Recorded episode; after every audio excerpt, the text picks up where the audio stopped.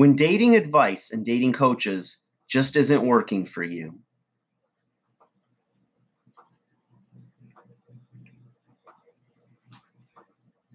Hey guys, welcome back to 5 nothing 100 nothing.com.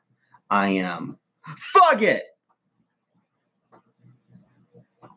And that stands for the fittest underdog guru using intelligent tactics. And today, guys, I want to talk to my undersized underdogs, right? My guys out there that have listened to dating advice, right? Um, listened to dating coaches, maybe even paid for their services, bought their programs, uh, consulted with them, and it just didn't work. Okay. And I know there's a lot of you out there. Uh, there's some that it has worked and they're happy and everything's great, but there's a lot of you too that it just didn't work out. And I'm here to help you understand what went wrong, okay, by kind of taking a little bit of a closer look and a little bit of focus on what it could be, okay? So I made some notes because there's a lot of content here, okay? Don't want to mess it up. Um, you know, when you start off, you know, you think about, you know, why you sought out the information in the first place. And a lot of times you've either been dumped and you're trying to get the girl back, or you're lonely and you can't seem to find or keep a girlfriend, right? Or get a second date if you're on dating sites. And you're like seeking answers you know you're seeking answers to your problems so it might start with a google search it might start with a youtube search for videos on that content right? The dating coaches pop up and there's a lot of good ones out there. And you start to go through their material. And you know your whole goal is to try to get this girl back in your life right? Or you know like to get an ex back that you've lost. It's a lot of the searches. And a lot of them are also for how to get a girlfriend. So you're looking for answers on how to you know increase you know your market value or what's called your sexual market value. And there's a re- there's reasons why it didn't work. And i think you'll find yourself in some of these if you've uh, not been successful okay? One of them is that you're vulnerable you're hurting and you know you're lonely. So from there you're starting off from a place where you know you've been hurt your um, your emotions and your feelings are raw and you're vulnerable and like open to any answers that are going to help you. And you know you've got this you're in this place of like a scarcity mindset where you're desperately trying to cling to somebody who's rejected you. And you know you it's in this time that you act very impulsively. You know if you are trying to stay away you know, you, you might have seen a video on like no contact. So i've got 30 days of no contact on day 31 i'm going to reach out to her and she's going to be like oh my god i missed you so much i've had 30 days to think about how you know much i really need you and love you and let's go get married right i mean you know you have all this hope built up that somehow this there's something magical about 30 days on a calendar that are going to get you to what you want, right? Which is getting the girl back.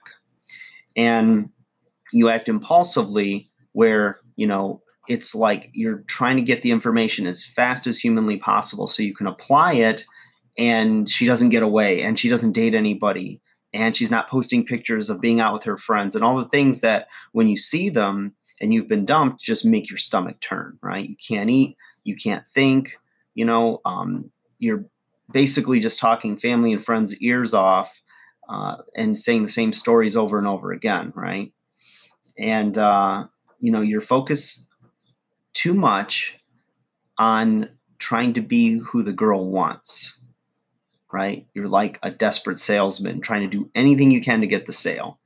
And people smell desperation. You know they can uh, tell, you know, if you've been with somebody, say, for two years and you were doing all these things wrong, and all of a sudden you're reaching out to them and you're telling them all the things you've done to change yourself and give you another chance. Um, you know, you might have made those changes, but it's going to be very hard for her to believe that you've changed that much so fast because then a woman may just get resentful and say, well, why didn't he change before? This isn't who he really is. You know, he's just doing that now for me. And while that seems admirable to you, that, you know, you've made these changes for her and she should appreciate that. The problem is you're not understanding that she's thinking in her head, why haven't you made, why didn't you make those changes before? You know, it, it it's displaying to her that you're not really the man that you're saying you are now, right? So you're you're not um, you're focusing on what she wants, right? Instead of being who you are or the best version of yourself. And the truth is, if you're applying some of the, the principles that you've learned in these videos or this content, by that time you've probably already made a lot of mistakes. You know, you've over pursued, you've over um, you know maybe you've went and uh, sent flowers a bunch of times or text her a hundred times all this other stuff and you know so you've already put yourself in a deeper hole right and there's a saying um, one of my longtime friends said um, if you're digging a hole you know um, for yourself quit shoveling like quit doing the things you're doing because the hole's getting bigger. It's not fixing anything. So you know the, the big mistake as well because you're so vulnerable and you're anxious and you know you're you're feeling this sense of urgency is you know you're not applying all of the information you know that these um, you know influencers are offering you or dating coaches are offering you um, you're sitting there and you're cherry picking just the things that you think you need to do in order to get somebody back. You're just basically looking for a result, right? A quick fix to your relationship. And it just depends on so many factors in your relationship how long you've been together, um, possibly if you're married or if you have kids. You know, there's a lot of factors that will determine whether any changes you make are going to have an effect on getting her back. So, you know, applying some of it or applying it out of context is a big problem. And so when you're wondering why it doesn't work, it's because of those things. Okay. And the thing is, you know, what do you do now? Because I know, okay, wow, I've made you feel bad. You know, you're understanding now the mistakes you made. Maybe somewhere inside you knew you made the mistakes and you knew you didn't apply the information correctly or give it the time necessary or work on yourself. Um, so what do you do now, right? And you know, the biggest takeaway I think from any of this information is the biggest one is self improvement. You know, taking care of your stuff, taking care of you know professional life, personal life, you know your emotional and mental well being, your physical health, you know the way you talk.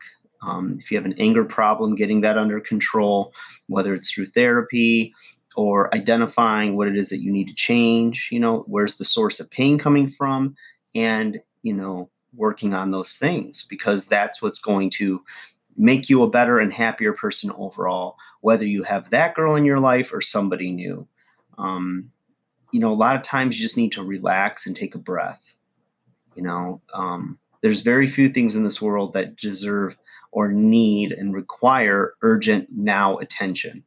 And it's very hard when emotions are raw and you know you fear losing her. Maybe she chose another guy over you and you start to make very irrational poor choices in your behavior and in your actions and whatnot. Um, you know you need to begin like being your better you through everyday steps you know living your life um, your best life will, you know, organically attract the right person into your life, whether it's your ex or whether it's somebody new.